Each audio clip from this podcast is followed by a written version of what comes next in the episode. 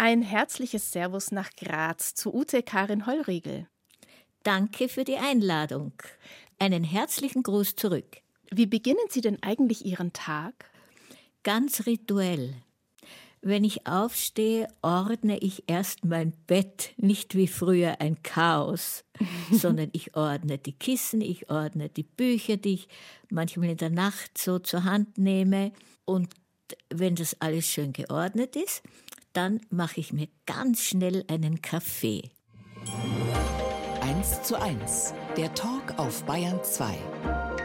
Anja Scheifinger im Gespräch mit Ute Karin Höllriegel entschlüsselt die Botschaften der Träume. Und beginnen also Ihren Tag nicht mit Träume aufschreiben. Ja, im 84. Altersjahr gibt es noch andere Sorgen als Träume. Da müssen wir erst einmal wach werden und zu uns kommen. Aber natürlich, ich versuche jeden Tag meinen Traum aufzuschreiben und ein bisschen mich ihm anzunähern, denn so leicht ist es ja nicht, Träume zu entschlüsseln, wie dieser Satz klingt, oder? Mhm, eben.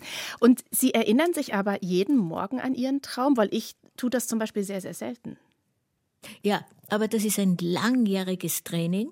Seit 50 Jahren achte ich ja auf meine Träume und das war ein ganz langer Weg und dass ich mir heute so viele merken kann, ist für mich auch eine Gnade und ein Training und es braucht schon immer wieder auch Ruhezeiten und mich zurückzuziehen, damit ich wieder mich mit dieser Welt verbinden kann.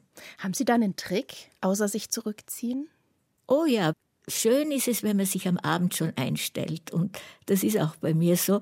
Ich denke immer, hoffentlich merke ich mir den Traum heute Nacht. Dann bin ich ja am nächsten Tag ganzheitlicher, oder? Wenn ich mit meinem Traum lebe. Und dann ist es ganz wesentlich, dass man, wenn man am Morgen erwacht, ein paar Sekunden ganz ruhig im Bett liegen bleiben. Wenn man gleich aufspringt, dann kann ich ihn nicht äh, äh mir merken. Mhm. Und dann möglichst schnell wenigstens ein Wort oder eine Landschaft oder irgendetwas notieren, dann kann man sie wieder zurückholen. Ah, also wenn man erstmal anfängt zu notieren, kommt dann auch der Rest vielleicht. Ja, ja. Und es bedarf auch einer Geduld. Ich meine, die Träume ist ja eine, eine Welt, die unterdrückt ist in uns, nicht? Und es bedarf wirklich der Achtsamkeit und Geduld und vor allen Dingen auch schon kleine, äh, wir nennen das immer Traumfetzen aufzuschreiben. Wir träumen nicht gleich ein ganzes Bühnenstück, vielleicht an einem ganz späten Alter einmal. Haben Sie ja. eigentlich erst als Psychoanalytikerin festgestellt, dass Träume was zu sagen haben oder auch schon vorher in Ihrem Leben als Juristin? Also bewusst nicht. Erst in der Analyse ist mir dann bewusst geworden, dass ich ja in der Kindheit schon beseelt war von einem ganz großen Traum, nämlich einer Welt mit Gerechtigkeit und ohne Krieg. Aber das ist mir erst in der Analyse später bewusst geworden. Als Juristin war ich noch ganz schön überheblich. Man kann alles mit dem Bewusstsein lösen. und das Unbewusste kam dann erst später. Und Sie bezeichnen inzwischen die Träume als Briefe aus dem Inneren. Wer ist denn da der Adressat?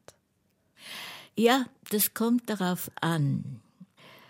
Also ich komme ja aus einer wunderbaren Schule, aus der Schule C.G. Jungs in Zürich.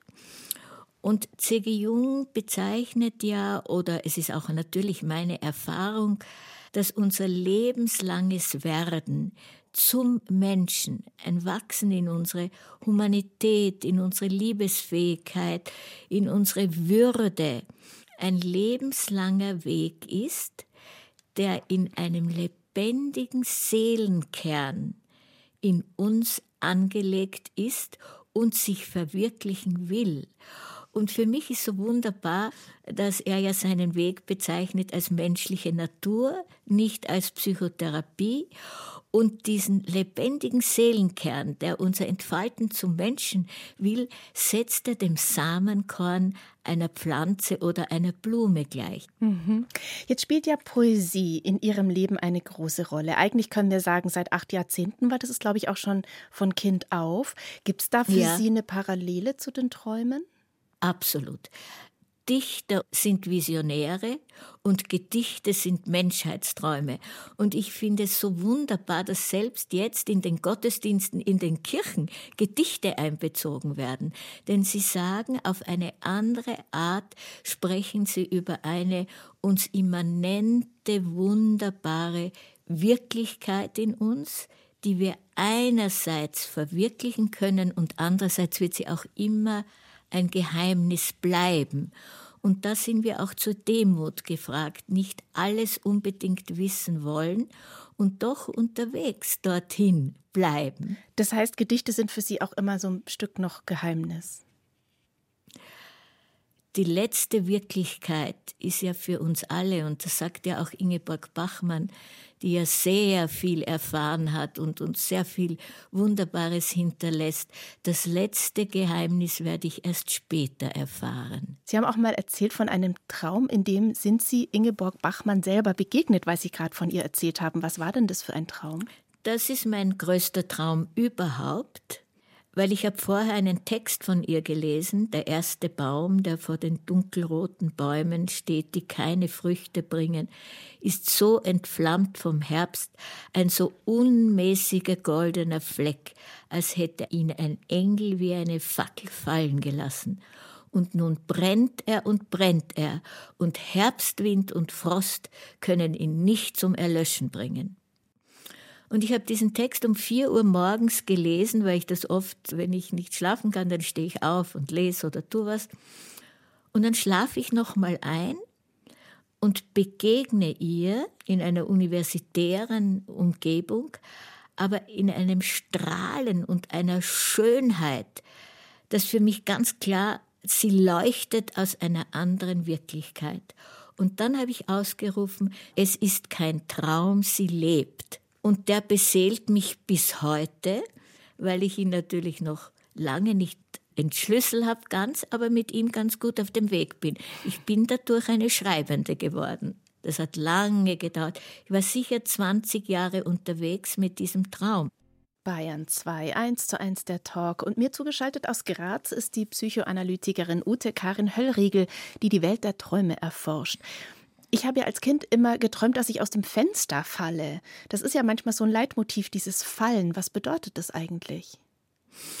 Ja, ich bin immer sehr vorsichtig mit allgemeinen Interpretationen. Also, also es braucht eigentlich die Person dazu und das Leben der Person dazu. Ja, oder? aber ich kann schon etwas sagen. Wir haben ja einen anderen Zugang als Freud. Für uns ist der Traum Natur und wir umkreisen die Botschaft des Traumes als eine direkte, sinnbezogene Botschaft an unser Leben, an unser bewusstes Leben. Und wir beginnen mit der persönlichen Assoziation. Also als erstes würde ich Sie fragen, was bedeutet für Sie fallen? Fallen kann ja heißen, uns auch fallen lassen in eine große Tiefe des Lebens, die da ist, da tun wir uns ja nicht so leicht, oder? Mhm. Oder es kann auch ein Hinweis auf eine Gefahr sein. Hatten Sie denn auch einen wiederkehrenden Traum als Kind? Also mein wiederkehrender Traum, dass ich ja ganz früh beseelt war von einem Weltschmerz und einem Gerechtigkeitssinn. Und der Traum hat mich ja ein ganzes Leben getrieben. Also war das Deswegen, im Traum dieser Weltschmerz, den Sie gespürt haben? Ja, ja. 1939 geboren, also mitten im Krieg. Was ist denn Ihre früheste Erinnerung da an Stuttgart? Ja, also meine früheste Erinnerung ist ein Fliegerangriff auf unser Haus. Und wir waren wie ein Wunder in dieser Haushälfte, in diesem Keller, Luftschutzkeller, die nicht von der Bombe getroffen wurde. Und das war für mich, glaube ich, schon so ganz unbewusst natürlich als Kind, ich war dort um zwei Jahre herum, hat sich das in meine Seele sozusagen hineingelegt, diese große Verwundung. Und vielleicht ist damit auch dieser Anschluss aus einem für mich unerklärlichen Weltschmerz aus dem persönlichen Leben damals miterklärbar. Sie sind dann mit der Familien nach Österreich geflüchtet, in ein Bergdorf Ja. in die Steiermark Ja. und sprechen von einer Idylle, die sie da hatten, obwohl es gab kein fließend Wasser, es gab keinen Strom. Bis zum Bus, glaube ich, war es eine Stunde mit dem Schlitten entfernt. Eine Ja. Idylle? Das war eine wunderbare Zeit. Also so dieses Unmittelbare, dieses Erdige. Also mich hat ein ganzes Dorf aufgezogen, wie man in Afrika sagt. Und zwei Menschen haben mich gezeugt und auf die Welt gebracht. Und dieses Gemeinsame dort, durch dieses ganz einfache Leben, da bin ich unglaublich dankbar und das liegt, glaube ich, heute noch ganz tief in meiner Seele verwurzelt. Ich stelle mir das trotzdem für eine Heranwachsende auch sehr karg vor, so eine Umgebung. Warum sagen Sie, Nein, da habe sind ich Sie dankbar? überhaupt nicht empfunden. Dieses Dorfleben war so bunt und lustig und wir sind im Winter das ganze Dorf mit haben wir die Schlitten zusammen gehängt und sind in sternklarer Nacht das Dorf hinuntergesaust und im Sommer hat es Tanzfeste gegeben und ich war ganz tief einbezogen in eine Spiritualität. Damals war ja die Kirche und der Pfarrer noch der Mittelpunkt. Und ich finde, das hat wunderbare Wurzeln in mein Leben gelegt. Ich habe es überhaupt nicht karg empfunden. Ich fühle mich unglaublich bereichert, außer natürlich durch den drohenden Krieg und der eben doch diese Zeit sehr, sehr auch beschattet hat mit den Muttern, die ihre Söhne im Krieg hatten. Und das hat ja meinen Weltschmerz nur unglaublich noch angeheizt, diese äh, Verbindung und dieses Mitgefühl und Mitleiden, nicht? Wenn Sie da vom Weltschmerz sprechen, spricht da die Psychoanalytikerin, die jahrzehntelang sich das hat angucken können in der Rückschau, weil als Kind gibt es ja den Begriff Weltschmerz nicht wirklich, oder? Ja, ich habe ihn so wahrgenommen. Das ist eine schöne Frage, danke. Es waren mir damals in diesem ganzen Reichtum, den ich Ihnen gerade geschildert habe, von Kind an die Augen für das Leid der anderen geöffnet. Und ich habe es mit Ihnen schon geteilt als Kind. Und Sie waren, glaube ich, auch ein Papakind, der zu Ihnen gesagt hat, du darfst scheitern, du darfst Fehler machen. Wie sah denn das zum Beispiel konkret aus? Ja, da kommen mir fast die Tränen, wenn Sie das sagen, weil das war eine der größten Lehren meines Vaters, die mein ganzes Leben begleitet haben oder noch begleiten. Wenn wir Fehler machen, wenn wir scheitern, dann ist es ganz wesentlich, dass wir uns nicht mit Schuld und Kritik beladen, sondern dass wir einander helfen, daraus zu lernen. Und das hat mein Vater gemacht. Er hat gewusst, dass ich leide, wenn ich einen Fehler mache oder eine nicht so gute Note habe. Und dann hat er mich umarmt und hat gesagt, wie können wir miteinander es besser machen. Was haben Sie da von Ihren beiden Kindern mitgegeben? Das müssen Sie die Kinder fragen. Die Enkelkinder. Mit meiner Enkelin habe ich ja ein Buch geschrieben, Großmutter und Enkelin im Dialog. Und sie sagt, das Entscheidende oder eines der entscheidenden Dinge, die sie von mir gelernt hat, ist die Dankbarkeit. Und den Blick auf das halb volle Glas zu richten und nicht auf das halb leere. Und das hat mich als junge Frau schon einmal zu Beginn mein Leben völlig revolutioniert. Man schaut ja zuerst einmal, was nicht da ist, oder? Und dann habe ich das begonnen zu üben. Und da glaube ich, das ist zum Beispiel auf meine Enkelin sehr stark übergegangen, diese Dankbarkeit. Und das ist sehr, sehr berührend für mich. Eine Stunde, zwei Menschen im Gespräch auf Bayern 2. Anja Scheifinger trifft Ute Karin Höllriegel, von der Juristin zur Psychoanalytikerin. Ja, bleiben wir mal beim ersten stehen, denn die Psychoanalytikerin, die haben wir ja schon ein bisschen kennengelernt, aber noch nicht die Juristin. 1962 haben Sie Ihren Doktor gemacht. Waren Sie eigentlich zu der Zeit eine einsame Frau unter lauter Männern Ja, im Studium? also wir waren 200 Studenten und 10 Mädchen.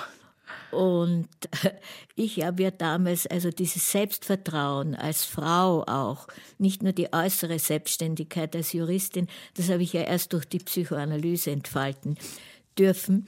Aber damals habe ich gedacht, ich muss doppelt so viel lernen und doppelt so viel leisten wie meine Kollegen. Das hat sich ja auch eigentlich noch durch die juristische Zeit lange gezogen. Ich muss als Frau doppelt so viel leisten, dass ich einmal anerkannt werde. Und wir, haben, bisschen, ja? und wir haben ja vorhin auch darüber gesprochen, dass Sie gesagt haben, ja, wenn man es nicht besser weiß, dann ergibt sich aus diesem Gerechtigkeitssinn, den, der Sie damals schon getrieben hat, ein Jurastudium. Eigentlich ja. spielt es dann wahrscheinlich im Gerichtsalltag gar nicht so eine große Rolle, oder? Ja, das war dann mein großes Leiden und Problem, dass die Gerechtigkeit, die mich als Kind beseelt hatte, in der juristischen Gerechtigkeit nur sehr bescheiden zu finden ist. Ich hab ja, war ja beseelt als eine Welt, die die Menschen in ihrer Krise unterstützt und ihnen hilft und nicht bestraft und verurteilt. Aber ich bin sehr dankbar für diese Erfahrungen, weil mir ja niemand sagen kann, du lebst in einer Welt der Träume, sondern ich habe ja 15 Jahre als Juristin und stellvertretende Jugendanwältin gearbeitet und drei Jahre im Gefängnis davon, nicht? Dann spanne ich da den Bogen nochmal. Also Sie haben zwei Kinder bekommen und sind dann mit Ihrem Mann in, und der ganzen Familie natürlich in die Schweiz, wurden ja. Jugendanwältin und haben auch mal eine Zeit lang dann drei Jugendliche Stellvertretende, ja. Stellvertretende ja. und haben eine Zeit lang mal drei Jugendliche, die im Gefängnis waren, denen ehrenamtlich geholfen. Was hat sie da angetrieben? Mein Weltschmerz. Ich habe die Reedereien und dieses Schuldzuweisen und dass die Menschen in einer doppelt vergitterten Zelle allein gesessen sind und nicht an sich arbeiten können. Das hat mich so tief geschmerzt, dass ich gedacht habe, ich muss an die Basis aufbrechen und muss zeigen, dass eine Verwandlung dieser Menschen möglich ist und dass sie alle zumeist einen ganz schweren Kindheitsschicksal hatten. Nicht? Das heißt, Sie hatten das Gefühl, als Anwältin komme ich da gar nicht an die ran, da kann ich gar nicht das ausrichten, was ich glaube, was die brauchen. So ist es. Und so Sie haben die ja dann Oder sogar nach Hause mitgenommen. Ist das nicht auch eine Grenzüberschreitung, eine berufliche? Nein, nein, nein, nein. Das, das war ja ein ganz eigenes Pro Bono-Projekt, das ich im Einverständnis mit dem größten Gefängnis in der Schweiz durchgeführt habe, ganz unabhängig von meinem Beruf. Mhm und konnten dann dort zu Hause wie sich begegnen. Also wie konnte dann das, was sie glaubten, was die Jugendlichen brauchen, überhaupt zum Ausbruch kommen? Wenn Sie mich als die Essenz dieses Weges fragen, dann war es ein ganz starkes Mitgefühl mit ihrem Leben, mit ihrem Schmerz. Dann war es ein gemeinsames Lernen voneinander. Und dann war es schon auch eine große Bestimmtheit, etwas von ihnen zu fordern, ihren Weg in die Freiheit und in ein neues Leben dass ich absolut zuverlässig da bin. Diese drei Dinge haben dann bewirkt, dass sie ja begnadigt wurden, nicht? Wegen ihrer guten Führung. Das heißt, Sie waren ein bisschen so eine Teilzeitmama. ja, wenn Sie es so sehen wollen. Wenn Sie sagen, wir haben gegenseitig voneinander gelernt, was haben Sie wiederum von den dreien lernen können? Ja, etwas sehr Schönes, dass sie Menschen wie wir sind, dass es keine Überheblichkeit, dass jeder Mensch zutiefst eine Würde hat und das Leben oder vielleicht wie jetzt auch und damals durch den Krieg aus ihr herausgeschleudert wird. Das sind Menschen wie wir, nur haben sie einen unglücklichen Lebensweg gehabt, der sie dort hingeführt hat.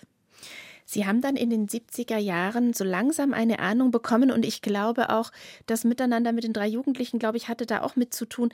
Juristin, das ist eigentlich nicht wirklich das, wie ich leben möchte.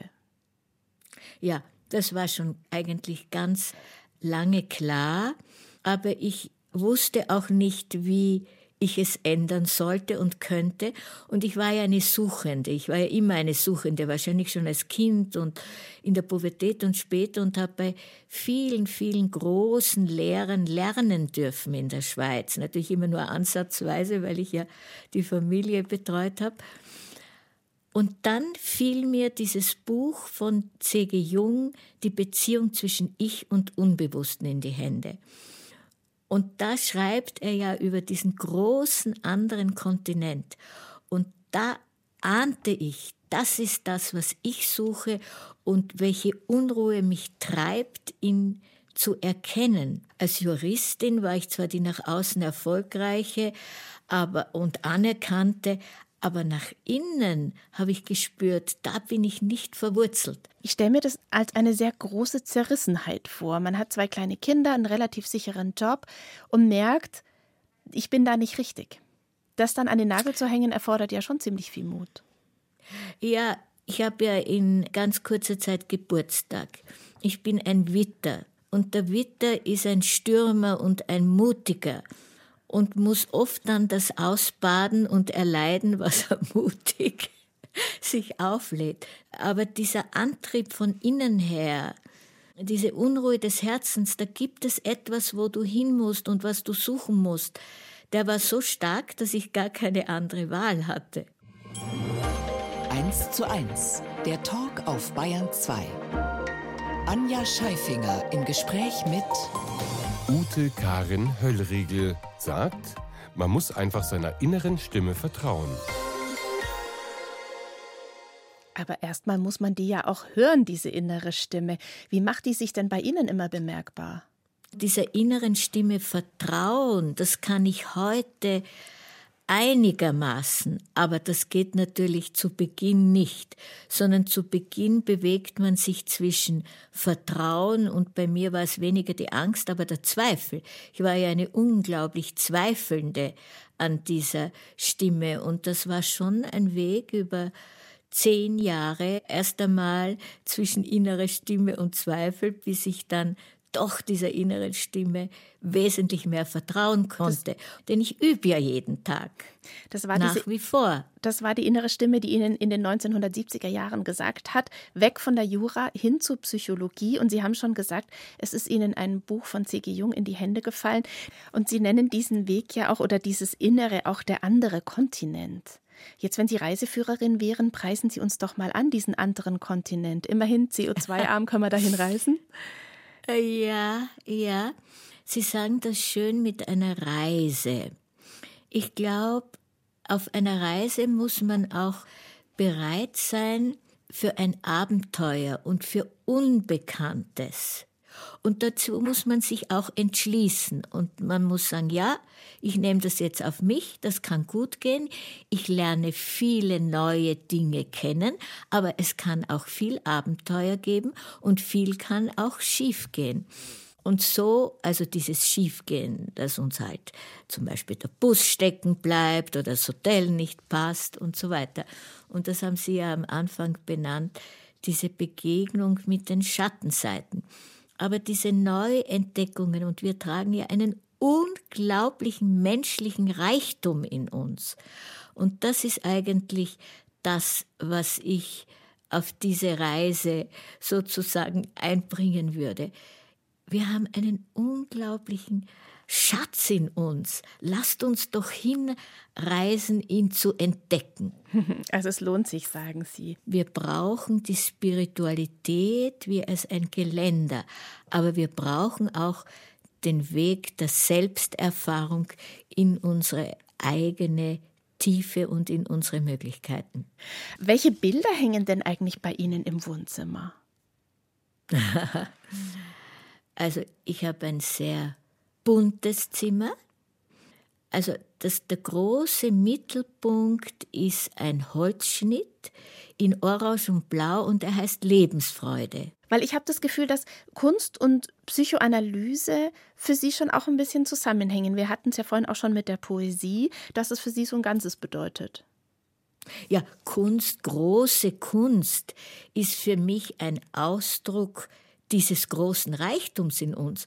Musik, bildende Kunst, Literatur, die Natur, die sprechen alle auch über unseren menschlichen Reichtum und auch, dass wir sie zu pflegen haben, dass es Disziplin, liebevolle Umgang, Achtsamkeit und Demut bedarf. Keine Kunst können sie ohne Fleiß machen. In den USA, zumindest in den großen Städten, da gehört eigentlich die eigene Psychoanalytikerin, der eigene Psychoanalytiker schon zum guten Ton. In Deutschland, ich weiß nicht, in Österreich, glaube ich, ist es ähnlich, verheimlicht man das eher, wenn man zur Psychologin geht. Warum? Wie erklären Sie sich das? Leider, leider, leider. Es war zu meiner Zeit noch viel stärker. Also heute ist es nicht mehr so. Aber ich habe Ihnen jetzt eine wunderbare Botschaft zu bringen. Die Arbeit mit unserem Inneren, dem Unbewussten, dem anderen Kontinent, wir sind keine Psychotherapie, sondern Jung begreift das als Natur. Der Mensch will sich von Natur aus zu seiner schönsten Bestimmung entfalten. Wie war das denn das damals bei Ihnen? Weil Sie sagen ja leider, leider, damals zu Ihrer Zeit noch mehr, hat man das versteckt, zur Psychologin ja, zu gehen? da waren die, diese, wie heißen die, die Warteräume oder hatten noch immer eine Tür und man sollte sich nicht sehen und so. Aber heute, also unter den Menschen, mit denen ich arbeite, ist, also im Gegenteil, die sind fast ein bisschen stolz, dass sie das machen, denn ich glaube, es ist ja so wesentlich, dass sich das Individuum entfaltet und auch den Krieg in sich verwandelt, denn es ist uns viel zu wenig bewusst, dass wir alle mit unserer eigenen inneren Verwandlung der kriegerischen Seiten, die jeder in sich trägt, mit zum Weltfrieden beitragen. Und immer wieder höre ich, ich kann nichts tun. Oh ja, ich kann in meiner Umgebung mit meinem inneren Frieden, an dem ich arbeite, zum Weltfrieden beitragen. Da bin ich zutiefst überzeugt. Bayern 2, 1 zu 1 der Talk mit der Psychoanalytikerin Ute Karin Höllriegel, eine Reiseführerin in den inneren Kontinent. Und sie ist eigentlich der beste Beweis dafür, dass man mit fast 84 noch immer Träume haben kann wie mit 14. Was war denn eigentlich der letzte, der für Sie eine Bedeutung hatte? Ja, der war eben ein Liebestraum. Und zwar, ich sehe eine Pflanze im Traum und diese Pflanze hat eine ganz starke Wurzel und leuchtet aus sich heraus. Und es sagt jemand im Traum, nur sie kann uns heilen. Und für uns ist ja diese Blume, die wir alle in den Bildern, in also den Gärten und so in uns sehen, ein großes inneres Liebessymbol. Und damit sind wir auch wieder beim Samenkorn, dass wir alle das Samenkorn liebevoller zu werden, zärtlicher zu werden in uns tragen. Und letztlich ist das die ganze Sehnsucht der Welt. Und trotzdem lösen wir immer noch im Krieg. Das ist ja eine ganz große Tragik. Und äh, wenn ich etwas hier beitragen kann, dass jeder mit sich selbst beginne und damit auch für die Welt beiträgt. Wenn wir beim Samenkorn gerade eben noch bleiben, das passt ja auch sehr gut zum beginnenden Frühling gerade, die Blume und das Samenkorn. Wenn wir mal zurückblicken auf Ihre Jahrzehnte als Psychoanalytikerin, ich glaube, es waren fünf Jahrzehnte, welche Erinnerung haben Sie bei sich selbst aufspüren können, die Ihnen wahrscheinlich sonst verschüttet geblieben wäre? Das ist so viel, da müssen wir bitte noch eine Stunde Zeit haben. Sagen Sie uns eine.